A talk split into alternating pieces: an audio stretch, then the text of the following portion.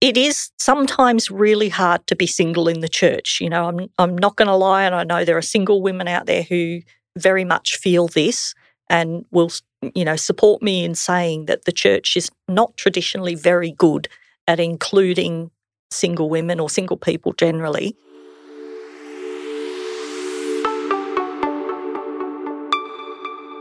Well, welcome to another edition of AP's Profiles in Christian Living. My name is Mark Powell, and my special guest with me today is Miss Catherine Searle. Today, we're going to be talking about a very sensitive issue of singleness.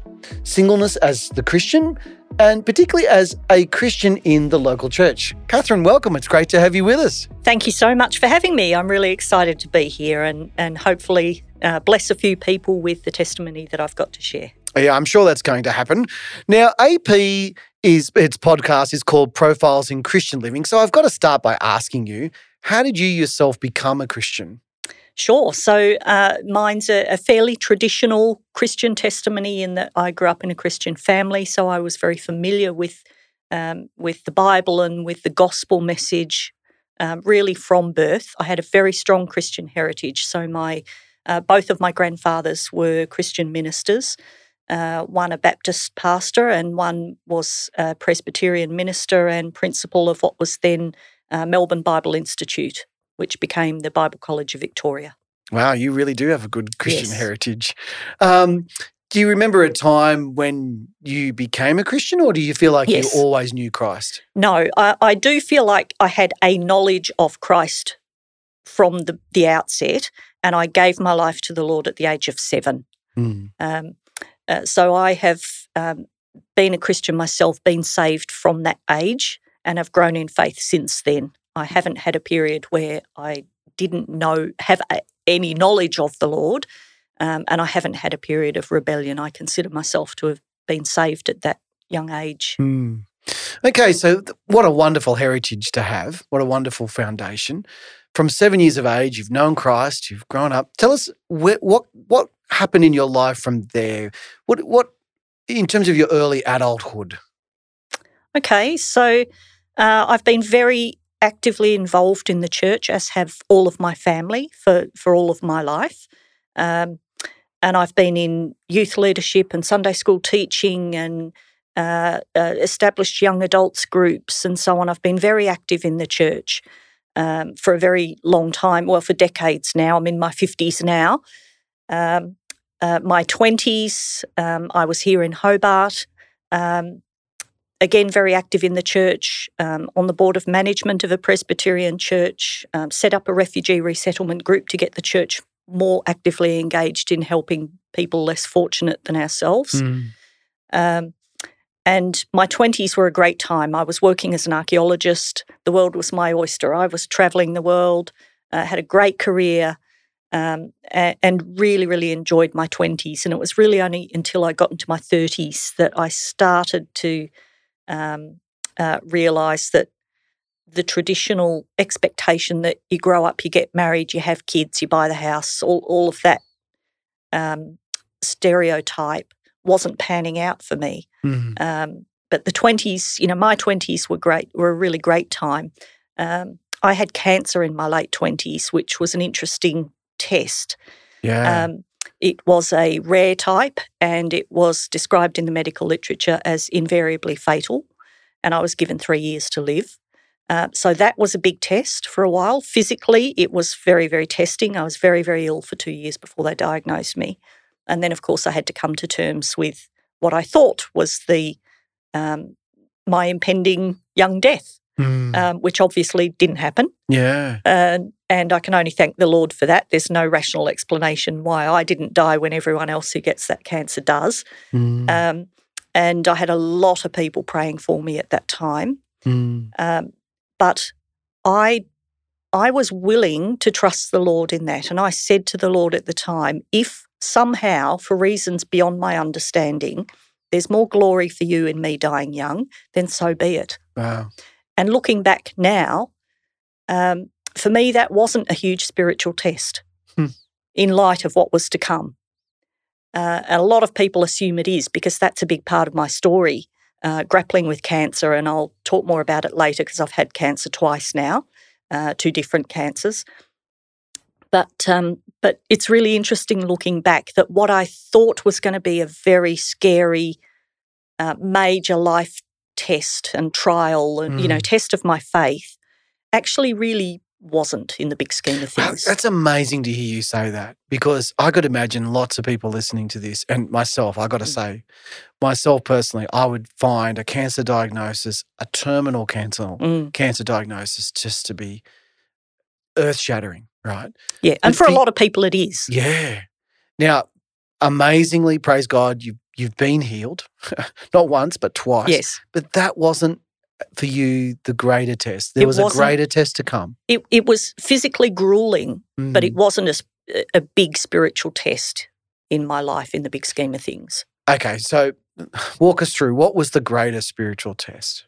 Well, it was the singleness battle. Mm. And and this is why I say it wasn't until I got into my 30s I got through the cancer, came out the other side, waiting for the cancer to come back, and it never did. Uh, I moved to London at that point. I was in my very early 30s. Uh, moved to London and started life all over again. Uh, I needed that after a couple of years of being very ill. Um, needed to get out and see the world and live life again Yeah. and uh, assumed living in a very big city like London that it was only a matter of time before I met the right man, got married, had kids. And of course, once for us as women, once we get into our 30s, the body clock is ticking. Yeah. Uh, and that's when uh, we start to feel the pressure that if I don't have kids soon, that door's going to close. Yeah. Um, so you know that's what really pushed me into start pray- to start praying about that, and and also of course I had friends who were all having kids, and especially in the church, um, Mm. the majority of people do get married, have loads of kids, Yeah. uh, even more so than in the world, yeah. um, and you do feel a bit left on the shelf and- Mm. and that's hard. That's and particularly with the body clock ticking, that's hard. Time's running out, and you're feeling the pressure. What do you think was the the greatest grief there? Was it a, a sense of unfulfillment in terms of not having children yourself, or was there something even impacting in terms of your own relationship with God and how He viewed you? Yeah, and that that's really key, and it shifted for me. So it started out being, um, uh, I need a husband and children to be fulfilled. You know, Mm. that's that's what life's all about, and there's plenty of references in the Bible that point to children being a blessing, and you know, in, instructions to be fruitful and multiply, and all of these sorts of things that you assume um, that you know, if you've got a strong faith in the Lord and you belong to Him, that He will bless you in that way. Mm. And as I prayed into it, um, it it became really clear to me that this was a much bigger test of my of my faith in the Lord, and uh, I was watching other single women who were reaching their wits' end. The Lord wasn't answering their prayer, at least not in the way they wanted Him to. And they were taking matters into their own hands. And I've seen Christian women who've completely lost their faith and walked away because they didn't get what they were asking the Lord for in terms of husband and or children.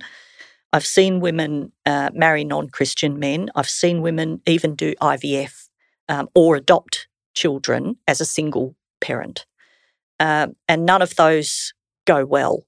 And I watched all of that happening, and I thought, um, you know, initially I thought I've got two choices here. I can trust the Lord, hundred percent, just just wait for Him to answer this prayer, or I can lose my faith and walk away. And I thought, well, I've been a Christian at this point most of my life.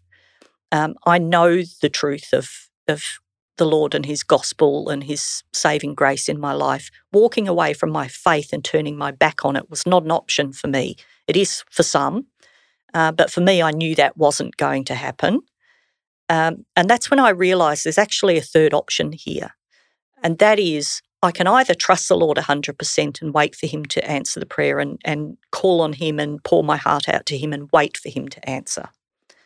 Or I can trust Him for my salvation, but give up on the rest, give up on this particular battle of singleness. I'm not going to bother the Lord with that because I've tried and He hasn't answered, He hasn't given me what I want. So I'm going to take matters into my own hands when it comes to finding a man and having kids. but still trust the Lord for my salvation. So it's sort of the bare minimum of Christian faith. You know, I want to go to heaven when I die. I'm not going to give that up, but I'm going to be a pew warmer. Mm. I'm not really living Kind of like having Lord. having your cake and eating it. It too. is. It is. Mhm. That's exactly right. So I realized that those were the two options for me. You know, assuming I'm not going to walk away from the faith completely, the the issue was is this is this the hill that I want to die on? Is this a battle that I am willing to really put the Lord's word to the test and test him in this? Is this something that he is faithful in? Mm. to have dealings with me personally on this issue and work through this issue with me. And in the process of doing that, I realized that that in all of my praying, and I, I was taking my inspiration from Hannah, actually, who was childless and Mm. um, you know had a sister wife giving her a hard time and was really, really, really emotionally struggling with that. Mm. And she was throwing herself at the door of the temple as close as she could get to the physical presence of the Lord and pouring her heart out in such emotional turmoil that the priest thought she was drunk. And I could completely relate to that. I was doing the same thing. I was throwing myself on my bed face down when I got home from work at the end of the day and praying for hours and doing that every day. And it's Mm. exhausting. And it's, you know, the, the emotional turmoil is really hard, really, really hard. And, you know, time's ticking on and you're not getting the answer that you want from the Lord. And that's when I had that's when I had this realization that actually there's something deeper going on here. It's not just about I'm asking the Lord for something particular that I want and he hasn't given it to me. Yeah. The deeper issue for me was is the Lord actually trustworthy in Mm. all matters of life or just for salvation? You know, Mm. am I actually willing to say to the Lord, I'm going to trust you even if you don't give me what I want? And Yeah, I realized huge. then that I didn't actually really deep down believe that He loved me, which was a really shocking revelation for Mm. me.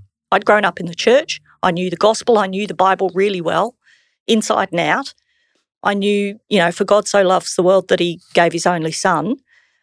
But I realized, am I just a chess piece in his grand scheme of things? You know, his grand strategy, his plan of salvation for the world? Or does he actually care about me as a thinking, feeling human being? Mm. Um, and so for me, that became the crux of the issue.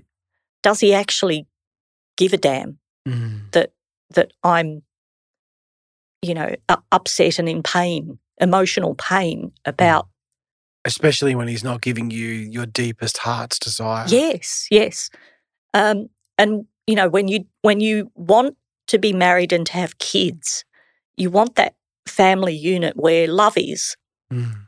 So for him to not give me that, I was questioning, does he actually love me? Um, and it was when I came to the realization that that, that was at the crux of it. Uh, that was the turning point for me to actually realize I had to figure this out. I can't walk away from this now. I have to persist in this. I have to persevere in my prayer until I get an answer to this. I need the Lord to answer this question.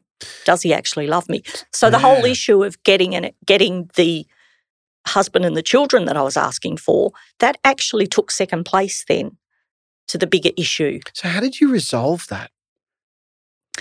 Uh, I resolved it. It took years of prayer, years. And it's a really painful process when it's that slow and it takes time and you're praying and praying and praying and praying and not really getting an immediate answer and certainly not getting the answer that you want. Mm. um, it's hard to persevere in that.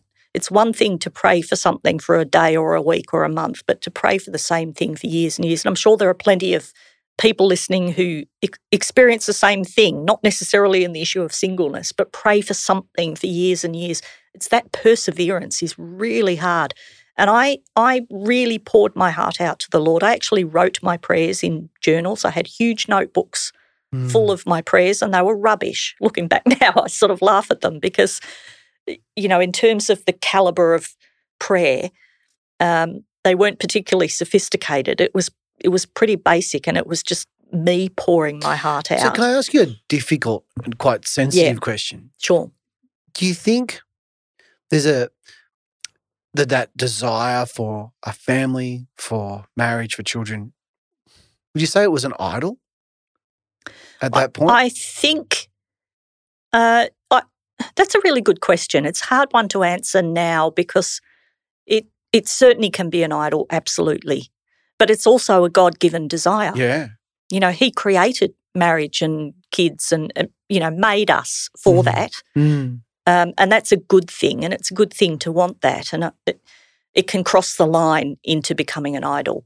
And that was that's part of the battle, the spiritual battle that's Yeah. going on when you're praying into an issue like that. Is Yeah.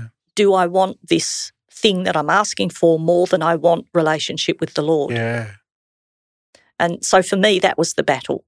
And it's huge. It's it is huge, and I can completely understand why single Christian women get to that point where they're running out of time to have kids, and they give up and they take matters into their own hands. I completely understand that, um, and I look back now and think it's only by the grace of God that He opened my eyes to what was really going on here at the spiritual level, and and gave me he personally himself gave me the faith to get through because Mhm. I I couldn't have done it in my own strength. Yeah, I heard a sermon once by Philip Jensen in Sydney, and he was talking about this challenge, and he described it as the temptation to do what Esau did and sell his birthright for a bowl of red stew. Yes, Um, which sounds silly to us, yeah, it but, does. but I completely understand that. And there are so many examples in the scripture of of people selling out, um, and of people being faithful too. Uh, and I had to throw myself into the scriptures. I Mhm. read and read and read, and it, and you know the Lord gave me a huge amount. He taught me so much, and and there's there's one thing in particular that was the turning point in me accepting my lot from the Lord, Mm, and that is that He opened my eyes when I was praying into this issue of, Lord, do you actually love me? Do you actually really care how I feel? Um, and He opened my eyes to the fact that I have two advocates who are much more powerful and effective advocates before God than than I can be in my own strength. okay, what are they? And those two advocates are Jesus Christ himself and the Mm. Holy Spirit. Uh, and he showed me Jesus in, in the Garden of Gethsemane the night before he was crucified. And he was praying, he was he was sweating drops of blood. He was so stressed. Yeah. He knew what was coming. He had a horrific ordeal facing him within hours. And yet in that garden at that time, he prayed for us. He prayed for the people that God would give him into the future, not just the current disciples, all of the church. Mm, He prayed for the church, he prayed for his people that God would keep them unified and faithful. And I thought, uh, that just blew me away. I thought, Jesus Christ himself, in his greatest Mm. hour of, of emotional turmoil and stress for everything that he knew he was about to go through, was praying for me. You know, the Son of God was on his knees praying for me. I'm getting Mm. emotional just thinking about it because it's powerful. It's powerful stuff. And the other advocate that he opened my eyes to was the Holy Spirit, who is very invisible and behind the scenes. And he is advocating to God the Father for us with groans that can't be uttered. You, you can't put it into words. And that was how I felt when I was praying this Yeah. stuff, you know, writing my pathetic little human prayers, um, you know, pouring out my feelings um, on a page. I couldn't capture in words everything that I was feeling. And I kept saying that to the Lord. I'm trusting that you understand what's what's on my heart because I can't I can't adequately express this in words. And here was this advocate on my behalf who can communicate that mhm. effectively without the use of of you know fallible human language. It's such a profound truth you're talking about, knowing that God loves you even though he hasn't given you the desires of your heart. yes. Uh, even though he said no to your many earnest prayers. Uh, It's a profound place to come to. Um, w- I'm always struck in the Bible how we're not saved by our good works, but for good works. Mm. And in fact, the Bible in Ephesians 2, verse 10 says the, the good works that we have are even a gift from God. They're things that He's planned for, in advance for us to do. What what purpose, what good works do you think God has put before you in your singleness? Yeah, that's a really good question. And I think I'm still figuring out the answer to that. And I also think we probably don't even know a lot of the the good that we do. Um, because at the end of the day, it's about what the Lord does through us. And one example of that is what I'm doing right now, which is telling my story, which is a really personal story and it's hard to talk about um, Mm. publicly. And I, I don't talk about it much, but I probably need to talk about it more. And I'm happy to be here talking about it now because I've learned over the years, although I'm a very private person and don't like to share something this emotional, that actually there are so many people in the church who are going through this or similar things who need to hear how somebody else has, has coped with it and got through it Mm. and need to hear that the Lord does actually care for them and love them and is really genuinely concerned and interested about what they're going through and is wanting to reach out, is actively reaching out. You know, the Lord Mm. does that with us. Yeah, what would you say to the person listening to this right now who is rock bottom? Like they they were were they are where you were. Yeah. Um and they're crying out to God with Yeah. tears hours a day, pr- praying for the thing that never comes. What would you say to them? I think they're in the best possible place they could be at rock bottom, which sounds insensitive, Mm, but it's that that to me is a sign that the Lord has brought them there because when he I've learned when he really wants to use a person and bring them into a much much deeper level of faith and relationship with Yeah. himself he has to bring us to rock bottom because we can't we can't achieve anything of eternal value in our own strength mm, um, and I think he doesn't do that for everyone. Um, he chooses people and he invests in people and he brings them to that place where he can transform them and use them. So it's not a Mm. bad place to be, even though it feels miserable. It's a good place to be because that's where the Lord will break through and and teach people and love people and restore people and transform people. Yeah, again, that's a profound truth you're talking about. It, reminds me of John the Baptist, where he says of the Lord Jesus Christ, He must become greater or more, and I must Yeah. become less. Yeah. That's really what you're talking about, isn't it? Is, Absolutely. It's death to self. Mm, And I, I had to learn that through this singleness battle. I had to learn that what I want at the end of the day doesn't matter. And it took me years to learn that. And, you know, I'm in my 50s now. That the worst of that battle is behind me. It's not over. I still would love to be married. I, I could adopt kids. I, you know, I'd do that in a heartbeat. mm, But if the Lord doesn't want that for me, if He's got other things for me to do, um, then then I choose that. Mm. I choose what the Lord wants to do with me. I me. mean, that's so different to how a lot of people, I, I call it a triumphal um, presentation of Christianity that some people present. That if you come to God, He'll bless you in every way. Yeah. He'll make you healthy, wealthy, and Yep. wise.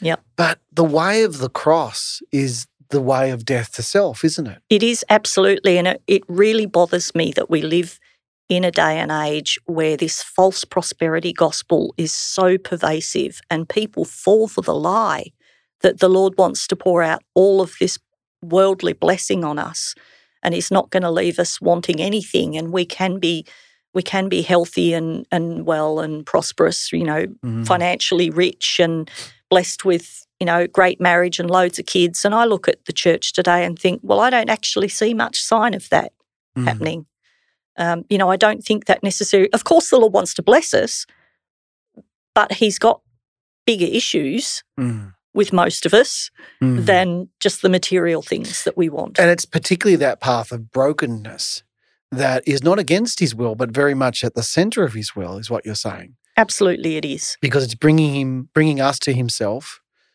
giving us the greatest gift of all which is which is himself yes But to to receive that, we have to die to self. We do, and we've got um, you know more than enough examples and testimony of that just in the scriptures, let Yeah. alone in all of church history and probably in our own churches. Mm. And you know Jesus himself being the prime example of someone who came here to suffer and die. Mm. He didn't come here to take the throne and you know be crowned as king and be lauded, and he will be, Mm. but he had to suffer and die to to you know give birth to this um, gospel and this opportunity for salvation. And the apostles and you know so many of the early church were thrown to the lions and you know they didn't have all of this material blessing that the modern false prosperity gospel promises. Mm. and neither have christians throughout most of history. Now, I know you don't say any of this to disparage people's suffering or to minimize it, because the question I want to ask is for those that are feeling very isolated and alone and hitting rock bottom, how can we, particularly as a church, love people and support and encourage people when they're in that season? Yeah, I, it's a, it's a really vital question, and I think the first thing is they need to know they're not alone. Um, you know, not only is the Lord Himself personally invested and and at work, but the vast majority of Christians experience turmoil and trouble and strife and and you know don't get the prayers answered in the way they want answered. We've all been there Yeah. and it might not be in the test of singles singleness. You might have a great marriage and a really happy bunch of kids and lots of them, and that might not be the test for you. But everybody has tests. If they're serious about following the Lord and they're serious about being faithful to the end Mm. And persevering in this life in their faith with the Lord, He will test it. So, but what do you say particularly to people like me, like who's a family man? You know, Yeah. I've got a whole tribe of kids. How do I be more considerate Mm. of people in your position? Because look, the church is made up of mostly people like me. So, Yes. how can, as a church, particularly people that are single, what can we do to be more cognizant of Mm. of of Mm. your needs, of Mm. of of your situation, uh, of involving you? Yeah. Um, because sometimes I think as a man, I'm I'm hesitant to approach single women yes. because I don't want to do anything inappropriate. No. Um, can you help us navigate Of from your perspective Yeah, some of the things that are helpful? And it is it it is sometimes really hard to be single in the church. You know, I'm I'm not going to lie, and I know there are single women out there who who very much feel this and will you know support me in saying that the church is not traditionally very good at including single women or single people generally. Um, but I think at the end of the day, you know, the church is a big family. We're a spiritual family, and we need to be able to talk about these things. And this is why I talk about it, even though Mm. this is this is you know I'm a private person. It's hard for me to share emotional stuff like this. I choose to do it because I can, and people need to hear it uh, and know that they're not alone. Um, I, but I think for me, uh, you know, one of the things that helped immensely was being part of a church uh, while I was living in London and going through all of all of this. I was part of a church that was a big family, and I had, you know, spiritual kids and aunts and uncles and grandparents, and you know, it was one big family, and I did experience something of what family is like. It's not the same; it never will be the same, but we should be uh, in an environment in our churches where we're able to share with each other what's going on in our lives spiritually. And it's really easy on a Sunday morning to chat to someone and say, Hi, how are you? Have you had a good week? What's Mm. going on in your life this week? And Yeah, they say. Oh, you know, work's been really full on this week. And we talk about superficial things. And it can be very difficult to foster a kind of culture in churches where we're able to say, look, I'm really struggling spiritually with this issue. Would you pray with me? Um, you know, is there Mm. someone else in the church who who could help me So through this? Because you know, as a really single important. woman, it Mm. might not be appropriate for me to come to you as a as a man and say, "Can you help me deal with my So struggle with single- fostering, um, singleness?" what you're saying is that it's really important to have really good female relationships in your life as well. Fostering deep friendships with them is really yes, important. absolutely. I think all friendships in the church are important. We should be able to have really good friendships, relationships with people in the church that we're able to share what's going on in each other's lives and Mm. support each other. Yep. Um, and uh, yeah, a lot of churches are not really set up very effectively to do that. We come and sit on a Sunday morning and we have five minutes at the end of chit chat. Um, so we've got to find other ways to build those relationships and surround ourselves with people, which is a great solution to being single and being unhappy about being single, is surrounding yourself with people of all ages. Yeah, I can see how really edifying that could be with other women and having close friendships. What about with families? Is there, uh, uh, what does it look like practically Mm. that there's been Mm. positive relationships with you, being an auntie, you know? in yeah, spiritual commas? auntie. Yeah, yeah.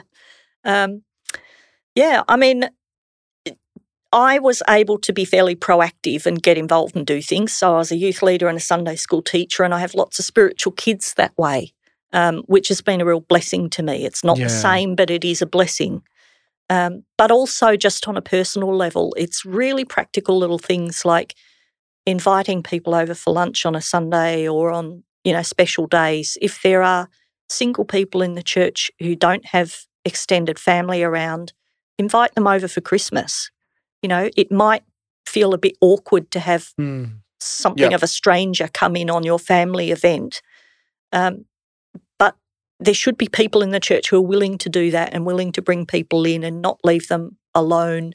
I found it very difficult in my early years in London on, you know, Christmas and Easter and, and other special days in the year where everyone's going to family for lunch and and I didn't have anywhere to go. And and you know, I was able to be proactive and and change that. And I actually ended up putting on Christmas lunches church for single Yeah. people and ended up with sort of 20, 25 people Yeah, most years I did that. And people were very appreciative of that. Even young couples, you know, we had foreign students or young couples with no kids who felt a bit weird being on their own on Christmas Day. Um, there are a lot of people who feel lonely for a lot of reasons. Um, so I think the more we can foster a really healthy, rich social life in church and encourage really deep relationship building, not just a superficial conversation. Catherine, what would you say to people that have made mistakes or feel like they've gone down a wrong path and compromised their faith? That's a really important question. And I think it's really important that we acknowledge that we're human, we do make mistakes, uh, and there is redemption for all of us. Uh, Jesus Christ died for that. He died to redeem us and bring us back and transform the mistakes that we've made. So it doesn't matter how much you've screwed up your life. There is hope for you. There is redemption for you. You just need to take that to the Lord. The blood of Jesus Christ is powerful to redeem and transform. Mm.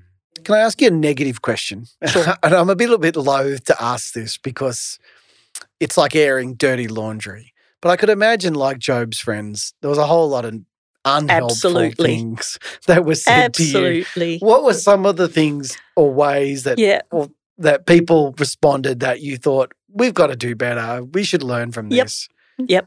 There was an awful lot of that, I'll tell you. And and people are well meaning. So I don't want to I don't want to rubbish people for reaching out and I don't want to discourage people from offering encouragement because Mm. we're called to do that and to encourage each other. But it's not encouraging to say to a single woman, Oh, I believe that the Lord has someone for everyone.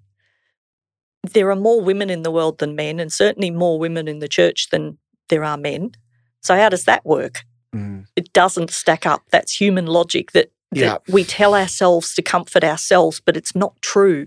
So it's not a real spiritual encouragement to tell someone something that's just not true. Yeah. You want to believe it, but it's not.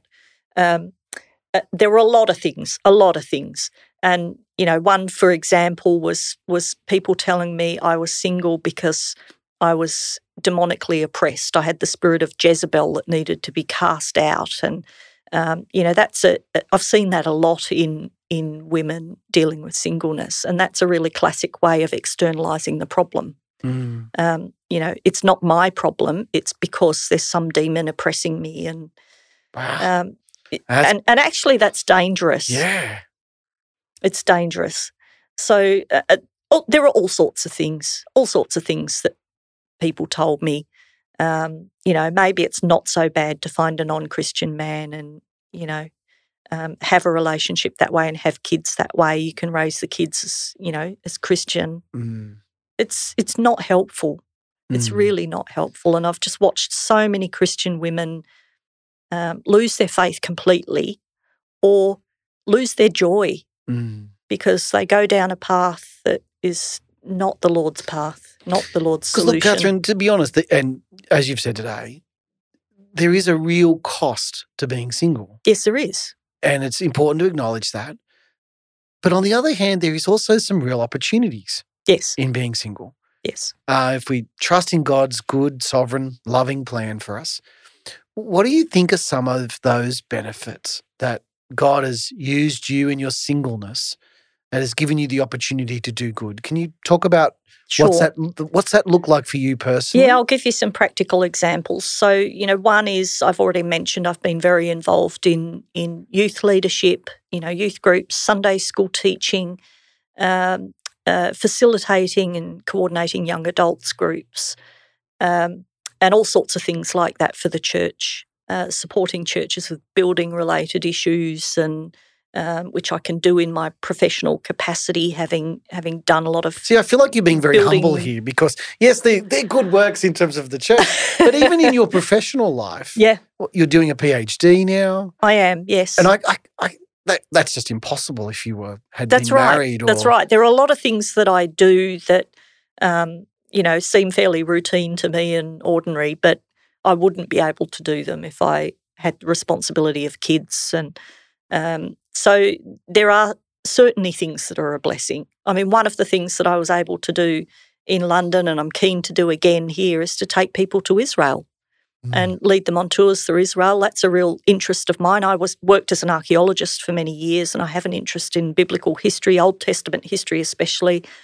Um, and Israel's so packed full of amazing historic sites and um, significant sites, and the history comes alive. It makes the Bible come alive um, to know something of the the historical and cultural and political context of all of that and the geography of the place.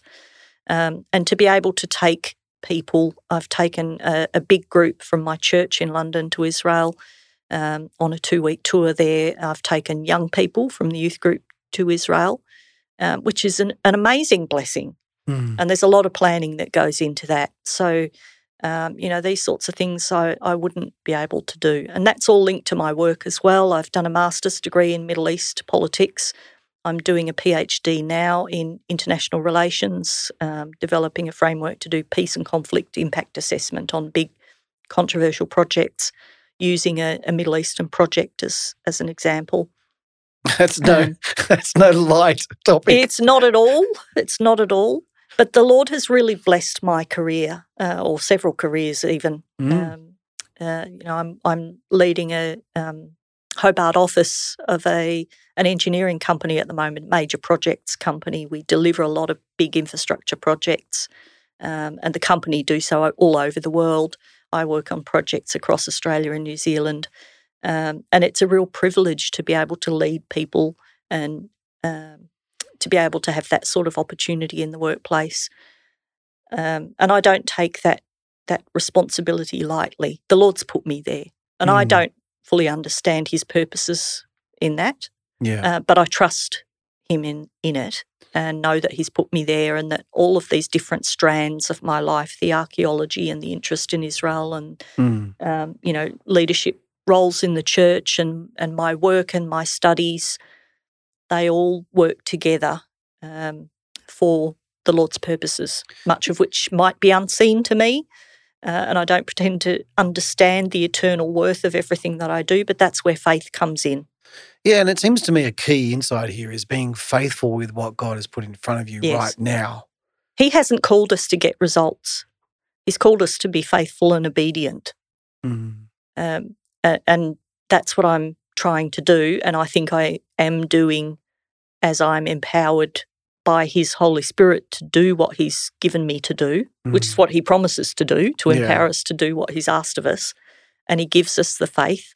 And, you know, one of the things that I've learned over the years and uh, through the singleness battle as well is that uh, I learned from the, the story of Joshua, where uh, the angel of the Lord comes to Joshua and and he tells him, Be strong and courageous. And he repeats it, Be strong and very courageous. Yeah. And of course, Joshua's about to lead several million Israelites, you know, into into the promised land that's already populated with Yeah. people with fairly sophisticated armies, and he he's going to have to lead his own army in battles, many Yeah. of them, and it's pretty daunting and intimidating. And the Lord comes and says, "Be strong and very courageous." And the Lord gave me that chapter one week. I remember it. There was something coming up in my life that I had no inkling of that was going to be a huge, huge test. And I won't get into what the circumstances of it were because it doesn't matter. But the Lord gave me that passage three times in one week, and it hit me right between the eyes. And and I said, "Okay, Lord, I'm getting the message. You're Hmm. wanting to prepare me for something here. You're telling me to be strong and very courageous for whatever it is that's coming. I need to read into this chapter a bit more and understand what was going on here." And the Lord opened my eyes to the fact that when He says he He's the creator of the world. This is Jesus Christ, the Creator, who said, "Let there be light," and there was light. His words have power. So when He says to Joshua, "Be strong and very courageous," He isn't just giving him a few empty platitudes. You know, Mhm. cheer up, Yep. chin up, look on the bright side. Yep. Um, because that's useless. That's worse than useless. Coming from the Lord of all the earth, you know, this is this is the Son of God saying to Joshua, "Be strong."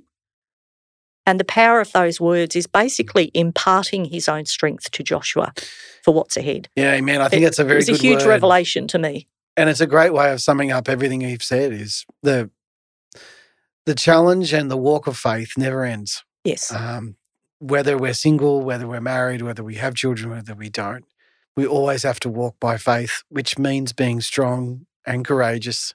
The the challenges are there; they don't go away. They Um, don't. And people battle with all sorts of different things. And, you Mm. know, whether whether singleness and childlessness is your battle or whether it's something else, Yeah, you need faith to get through it. And faith comes from the Lord. We can't do it in our own strength, but we can look to Him and He promises to bring us through. Amen. Amen. Well, thank you so much. Uh, it's been a real delight having you. My pleasure. Well, I hope you've enjoyed this latest episode of AP's Profiles in Christian Living. My name is Mark Powell, and I look forward to seeing you next time.